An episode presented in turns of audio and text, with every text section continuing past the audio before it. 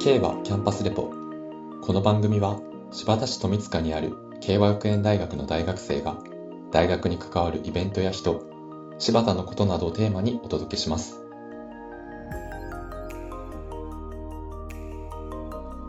慶和キャンパスレポは慶和学園大学の提供でお送りします。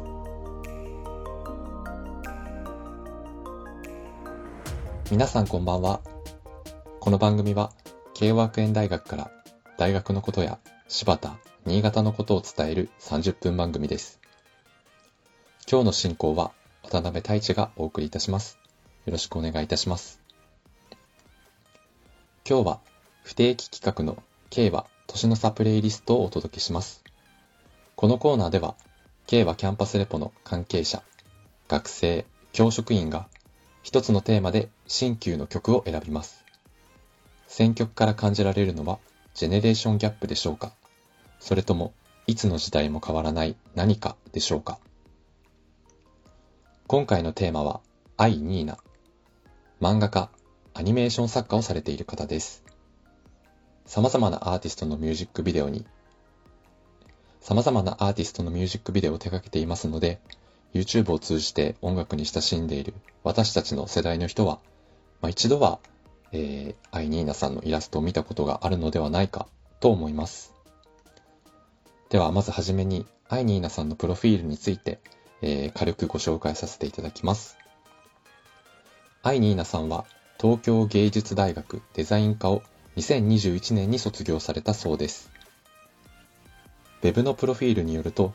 SNS にて発信した漫画が共感を集め、2018年に自身初の書籍である赤裸々漫画、眠れる夜に届けを執筆、出版。同年、アニメーション作家としても活動を始め、以来様々なアーティストのミュージックビデオや配信ジャケットを手掛けているとあります。はい、えー、私の印象としてはですね、まず、えー、昨年こう大学を卒業されたということで、えー、私が今、え大学4年生ということなので、非常に世代が近いんですけれども、まあ、大学在学中からこういろいろな活動をされていて、まあ、本当に同世代としてすごい尊敬するなというふうに思っています。また、えー、イラストに関してなんですけれども、まあ私は本当にイラストに関しては点で素人なんで、こう専門的なことは何もわからないんですけれども、まあ、アイニーナさんのイラストはすごいなんか儚げな印象というか、切ない印象を感じるんですけれども、まあ、それでいてすごい美麗なイラストを描かれていて、えー、そんなところがそのアイニーナさんのイラストのまあ魅力なのかなというふうに感じています。はい。では、えー、今回最初の曲をご紹介したいと思います。夜遊び、夜にかける。夜遊び、夜にかけるは、小説を音楽にするユニット、夜遊びとして、初の作品として、夜遊び、夜にかけるは、小説を音楽にするユニット、夜遊びの初の作品として、2019年11月にリリースされています。もともと星野真世の小説、タナトスの誘惑が原作で、これを曲にしたものだそうです。アイニーナさんによるアニメーションの入ったミュージックビデオは YouTube で2億を超える再生回数に達していました。現在 YouTube 上の動画には年齢制限がかかっていて、一部の視聴者にとって攻撃的、または不適切な内容を含んでいるという表示が出るようになっています。小説を読んで、で、さらに曲を聴いて、さらにミュージックビデオを見て、こう、いろんな楽しみ方ができて、すごい非常にえ面白い作品、素敵な作品だなと思います。それでは聞いてみましょう。夜遊び、夜にかける。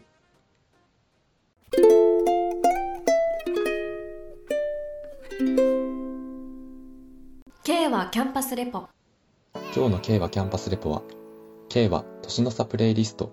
愛ニーナをテーマに、アニメーション作家として様々なアーティストのミュージックビデオを手掛けているアイニーナさんの作品が使われている曲を紹介しています。続いてはこちらの曲です。山下達郎、さよなら夏の日。1991年リリースの山下達郎さん21枚目のシングルです。ガールフレンドと遊園地のプールに行った際、夕立ちにあったという山下達郎さんの高校時代の思い出をもとに作られた曲だそうです。かつての夏の日の風景を歌った山下さんの1991年の曲に2021年のアイニーナさんが映像を載せて2021年今年の8月に公開されています。時間という少年少女が抱える普遍のテーマを主題に青春時代の危うさや儚さを巧みに表現鮮烈な印象とともに楽曲にまるで現代の新曲のような新鮮さを与えているという説明が YouTube に掲載されています。えー私もミュージックビデオを拝見させていただいたんですけれども、まあまずこの、この曲をこう、ちゃんと聴くのが初めてですね、とても新鮮な気持ちでえー聴かせていただきました。で、こちらのミュージックビデオもですね、夏をこう切り取ったかのようなこう風景がすごいたくさん描写されているんですけれども、でもやっぱりそんな中にですね、こう悲しさだったり、儚さだったりが、すごい、まあ、アイニーナさんのこの絵から視覚的に伝わってきて、で、山下達郎さんのその曲からこう、聴覚からこう伝わってきて、こう、いろんな 感覚から、えそういった切なさが伝わってきてですね。あと、私がすごい感じたのは、まあなんか男性側の後悔と言いますか、すごい未練と言いますか、なんかあの時ああしていれば、みたいな。でも、まあ時間は戻るものではないんだなというふうに、えそういったものが、まあすごいなんか随所でミュージックビデオから、あとは曲の歌詞からすごい感じ取られました。えっと、まあ曲の歌詞の中でですね、どうか変わらないでっていう、まあその、なんですかね、高校時代、高校生とかそれぐらいの学生時代に、えまあ出会、運命的な出会いをしたけれども、まあお互いに進む道がこう、互えてしまった時に、まあこう男性側の気持ちとしてこう、どうか変わらないでっていう風に、これは表現されていると思うんですけれども、一方で、えー同様に歌詞の中でですね、雨に濡れながら僕らは大人になっていくよっていう、こう、まあ、どうしても大人になっていく、こう変わっていくっていう、このなんか二律相反する思いがすごい歌われていて、それがもうその夏のノスタルジーさにこうなんか乗せられて、本当にすごい心を深くえぐってくる曲というか、はい、なんかとてもなんか切ない気持ちになりましたね。では、それでは聞いてみましょう。山下達郎、さよなら夏の日。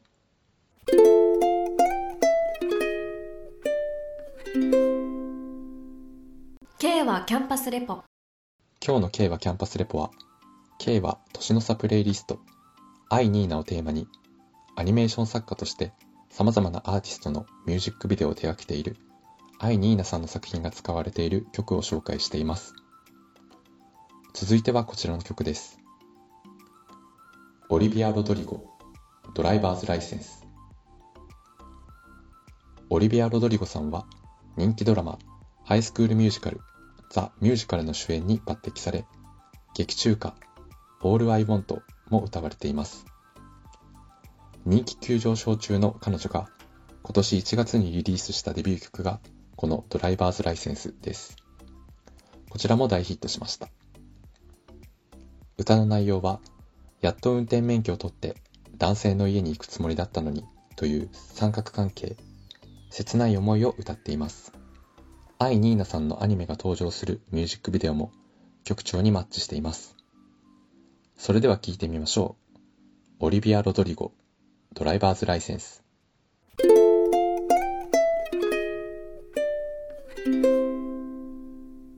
K はキャンパスレポ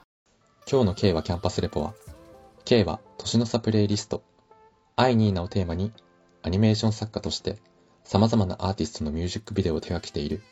アイニーナさんの作品が使われている曲を紹介しています。さて今日最後はこちらの曲です。米津玄師、カナリア。米津玄師さんのカナリアは、コロナ禍の中での変化について変わっていくことへの肯定を歌ったとされています。2021年8月、NHK 総合の番組、二人のディスタンスの主題歌に採用されています。2020年11月に公開されたミュージックビデオは、是枝裕和監督による本格的な実写の映像なのですが、映像の中に挿入されているカナリアの映像をアイニーナさんが制作し、強い印象を残しています。それでは聞いてみましょう。米津玄師、カナリア。